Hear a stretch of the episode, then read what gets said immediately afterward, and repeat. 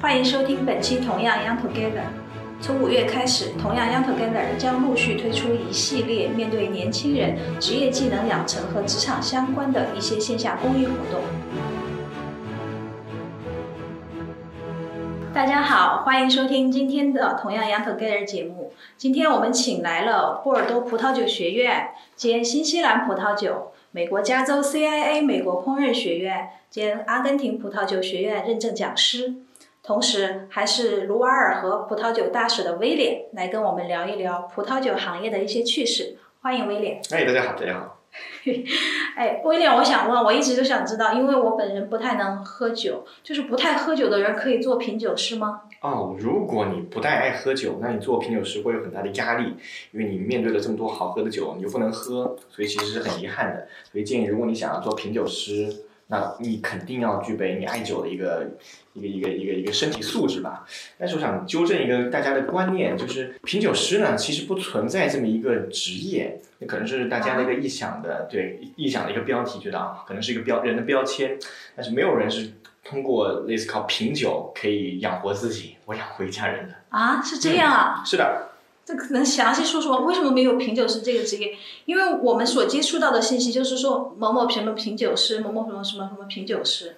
嗯，对，因为这品酒师这抬抬头啊，其实不是特别准确。如果说在我们这个行业中啊，跟品酒师这个名字最相关的两个职业呢，大概是两种，一个呢叫做酒评家 （wine critic），另外一个呢叫做侍酒师啊 （sommelier）。这两个呢，第一个呢主要是靠。他进行一些呃酒款的评鉴、推荐，然后打分啊，参加一些葡萄酒的评审，那这样的话做一个作为一个职业的发展路径。而第二个侍酒师呢，主要是刚开始会在啊会在餐厅里进行啊进行工作，主要的职那个工作职能应该是和主厨打交道，帮助一起制定菜单跟酒单的搭配，还有跟这个嗯客人进行这个沟通，帮他们在。选择餐点的时候，推荐不同的葡萄酒来搭配，主要这样的一个两个职业。哦，就是没有品酒师。啊，对，特遗憾。就是说是侍酒师，还有一个什么？侍酒师和酒评家。酒评家，哇，酒评家听上去就是什么什么行业，什么 title 带上了家，就感觉上是特别的专业。对，就像美食家一样，这个同样在葡萄酒界是凤毛麟角的一些人物。哦，凤毛麟角的人物，那我们可以大概请教一下酒评家的薪资待遇是什么？哇，酒评家不单不单单靠薪资待遇啦，因为他可能就会靠一些，比如说啊项目的分成啊、跟收入啊，或者是他给别人品酒的时候，他们可能收大概几百瓶酒，然后给他们写一些酒评的时候，可能每款酒会啊需要一些，会需要那个参赛的人会呃付出一些一些一些一些一些怎么说呢？一些一些参赛费吧，类似这样子。哦。就是说邀请他出场，可能他会需要出场费啊，这个什么的，这个像明星一样。哦，那他的工作内容就是就是就是评评论今年什么什么地区出产的葡萄酒品质。对，这可能是他的一个工作目标。比如说到各个地方看看每个地方的葡萄酒，今年的葡萄酒怎么样，然后去评价一下每个地方、每个产区、每个不同的酒庄他们的葡萄酒的质量。嗯。啊，然后可能还会参加一些各种葡萄酒的比赛、大赛作为评委。嗯。啊，这种情况下他会有一些个人的收入。那这样的话就不是特别固定，要根据每一个活动啊、每一个像每个季节来。嗯嗯。那做酒评家的话，就是说，呃，进入葡萄酒行业的人都可以做酒评家吗？那首先你要靠天赋，首先你要有一个很灵敏的鼻子，很还要很也很健康的舌头。那还有一些机缘巧合啦，那就是你可能要呃在这个行业中呃比较钻研比较深，然后有一些这个像我们说的 KOL 啊，你要你要有个这个行业的那个领军人物的这样一个表现，你要人当让大家能够信服你，要有一些很好强的表现力。要有很准确，能让大家就起码要让大家能够相信你。嗯，这个有一个什么官方的，或者说什么酒业协会这种认证的什么考级资这种评论。这个没有一个官方的抬头，因为就可能可能像比如说明星不用不用去考证一样，啊，有一个专门的明星认证没有？它主要是靠一些这个群众基础的影响力。哦，公信力、影响力。对对对，是这样的。哦，原来是这样的，就是也没有什么考级。对对对对就完全靠自己的一些就是平常发挥，然后怎么去建立自己的人脉跟声望吧。嗯，那除了这个酒评家和鉴酒师，侍酒师，侍酒师和葡萄酒相关的，就是市场上的这这种职业，就是大众能够接触到的职业还有哪些呢？我还挺多的，像比如说刚开始啊，像很多朋友可能接触到像呃葡萄酒销售。葡萄酒销售啊，因为很多一些葡萄呃一些稍微偏精品一点葡萄酒是不在一些大众能看到的平台上能卖到买到的，比如说呢超市啊，比如说在一些餐厅啊，可能都买不到，那可能需要通过葡萄酒销售才能买到这样精品的葡萄酒。啊，这是第一个。第二个呢，可能就像我现在做的一些工作，叫我们叫葡萄酒讲师，嗯，是会举办各种各样的葡萄酒的培训活动啊、认证考试啊，包括一些葡萄酒的活动的主持啊，像葡萄酒讲师。然后第三种呢，应该就是属于像一些活动的执行方，更更偏向于一些啊 PR 公司或者是广告公司的一些活动内容，那他们可能专属是在一些葡萄酒行业进行服务，大致的就是那些。但如果在一些葡萄酒的呃公司里面，像人事啊、财务啊这样一些啊，所有公司都可能具备一些职能的，当然也是也有的。活动执行方什么的，就是做这些的，他也需要具备一些葡萄酒的专业相关知识，对吧？嗯，对的，因为我们也接触了很多公关公司，啊，他们专门对口葡萄酒行业的人是非常专业的，啊，尤其他们对这个行业的了解可能会比一些刚呃入门有一段时间的葡萄酒行业人士还要更清楚。嗯嗯。哦，原来是这样子啊！就是说，你即使是去是去做个现场什么兼职啊，那个什么的，都是需要要对葡萄酒有相关的了解的。对，因为葡萄酒这个行业属于稍微偏不是不是冷门吧，它偏偏窄的一个有专业性知识的一个行业。如果说想要进入或者想了解的话，你必须得能够呃说相同的语言啊，不然的话可能别人觉得你很外行，那就显得不专业。不专业的话，别人也不会特别认真的对待你吧。那威廉，你也是众多葡萄酒学院的讲师嘛？我想你是怎么进入、怎么做到讲师这个职业的？对，刚刚大学毕业的时候，其实也不知道想要做什么。那当时去了一家葡萄酒销售网站公司进行实习，啊，他也买酒。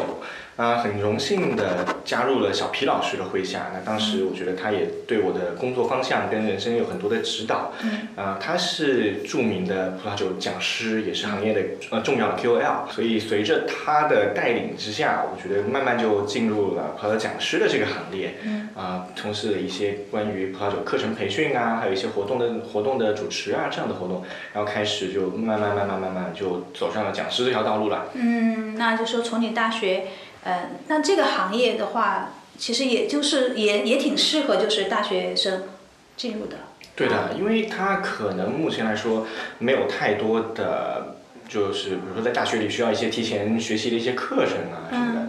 那如果你是学习生物工程，或者是说关于葡萄酒种种植酿造的，当然会有一些加分。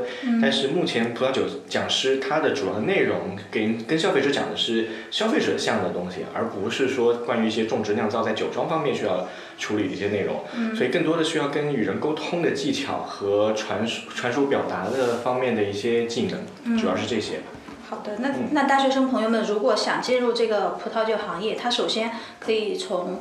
呃，兼职做起，如果他是在校大学生的话。嗯，对的，我觉得大学生的话，目前可以去，比如说找到一些葡萄酒讲师，像师傅带徒弟一样，做一些呃，像助理呀、兼职啊这个方面，让大家更好的能够了解到整个行业的一个运营的过程，跟处就梳理一下这个啊，这个这个这个运作的方式，会比较会会比较方便一些。哦，那他们这个做助理要做多久？然后是也是需要考证还是什么的才能做到讲师吗？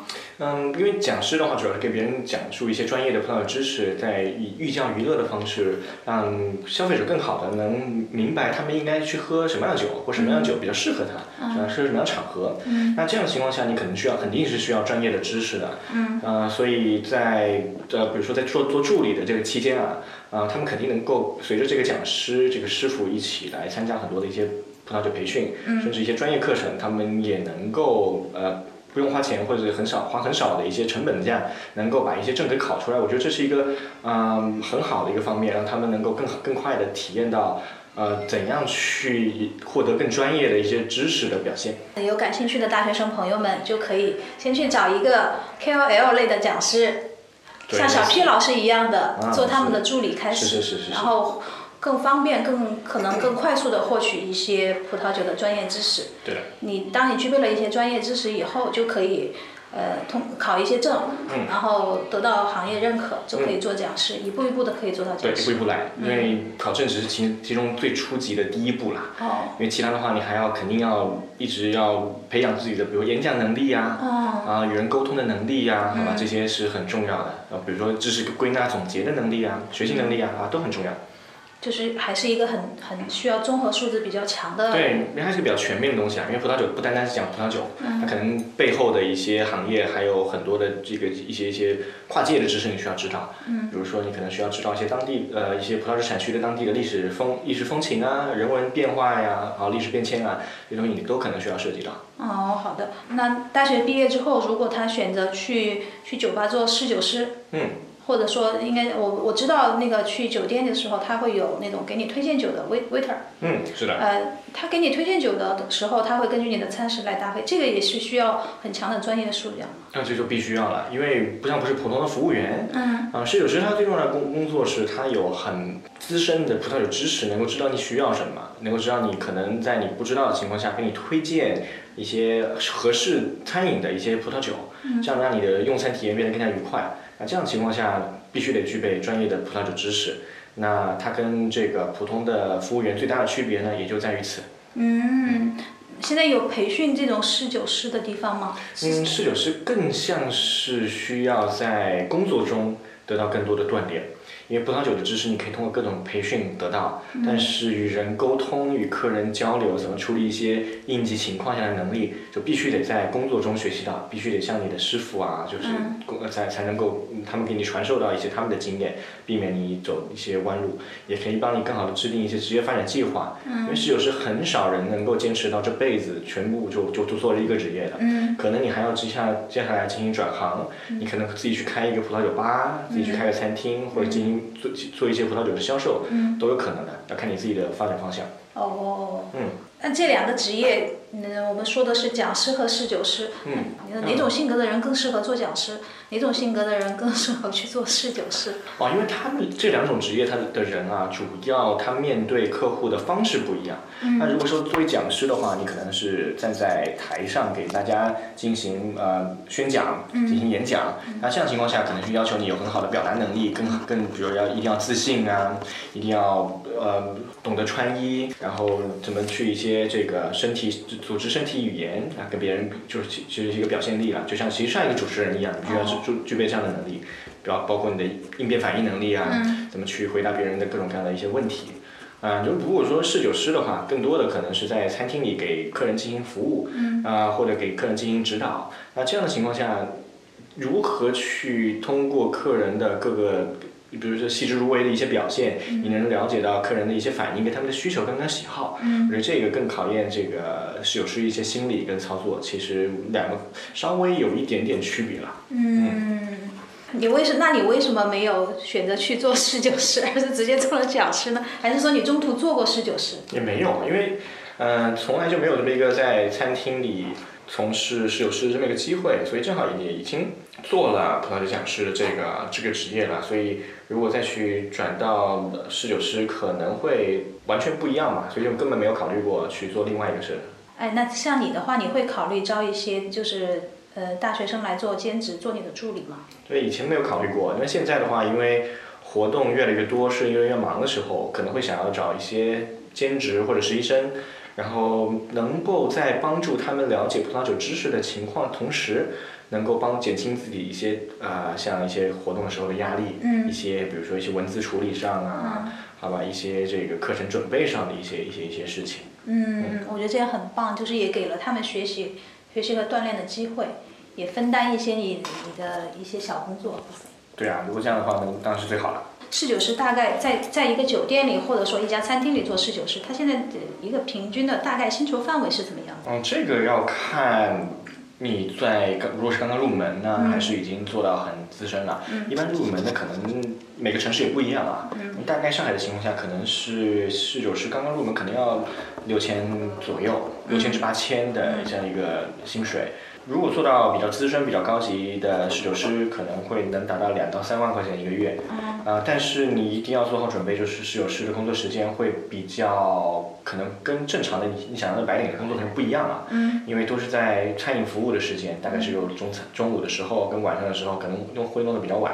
嗯啊、所以它的时差是跟其他的行业是有一点的。嗯。啊，所以这个要做，如果要要做的话，要做好这个心理的准备。哦，嗯那现在市场上一般活跃、比较活跃的那个葡萄酒呃讲师，他们的薪酬范围大概是什么样子的？这个可能大家都不是特别了解对方大概的收入是怎样的，因为作为一个葡萄讲师，你可能每年接的活儿，呃，跟去年、前年可能都不一样，然后你可能每一个人接的方式、接接的内容也都不一样，嗯所以大概的收入可能是在比如说三十万到一百万之间的年收入吧，可能要看你具体的这个工作情况了。哦，那那这个工作强度大吗？你需要工作多少天？嗯，工作强度的话，你可能要看你自己啦。当然，能者能者多劳，然后多劳多得嘛。嗯，另外一个就是你能够接到工作的机会啊、如果比较多的话，那可能就就就你收入会高一些，主要看你怎么去处理，就是各个跟各个这个金主爸爸的一些关系了。哦，那你做呃葡萄酒这么久以来啊，从大学毕业到现在，你觉得你经历过最有趣的事情，就是有一些一些小什么有趣的小故事跟我们分享一下？啊，你说葡萄酒行业，我的我的工作经历中吗？对对，啊工作经历中所经历过的有趣的事情。啊，我觉得这工作中给我带来最有趣的事，就是你可以去各个产区进行考察，而且很多的话是当地的一些行业协会他们资助的。嗯这种情况下，你可以更少的啊、经济的成本跟代价，能够享受到全世界各个地方的一些风风土人情嗯啊、并且对于你葡萄酒知识的积累啊是有很好的帮助的。当然啊，别别人对你的付出，你肯定是要有回报的。嗯你会要帮助各个各个行业协会能够做一些在国内的推广工作啊，嗯能宣传一些葡萄酒的一些资讯啊，并且帮他们传递到更多的人，啊，这样是呃这这是必须的。我觉得这将近十年的从业经验以来，我最大的收获呢是收获到了一位温柔贤惠的太太。收获到了一段爱情，是啊，吧？是的，是的，是的，是的。是的做葡萄酒讲师还有这个还有这个好处吗？哎，还有这种个福利吗？对当时不知道，但是我觉得爱情来了就是这样的，就碰了就碰了。所以当时是有一个参加我们课程的学员，当时呃后来就发展成为了我现在的太太，哦，那这那不就是师生恋的吗？可以这么说应该。典型的师生恋。哎，是的。订阅同样 Young Together 音频节目，在苹果播客、喜马拉雅、蜻蜓 FM、网易云、荔枝五大平台都可以收听到我们的每一期节目。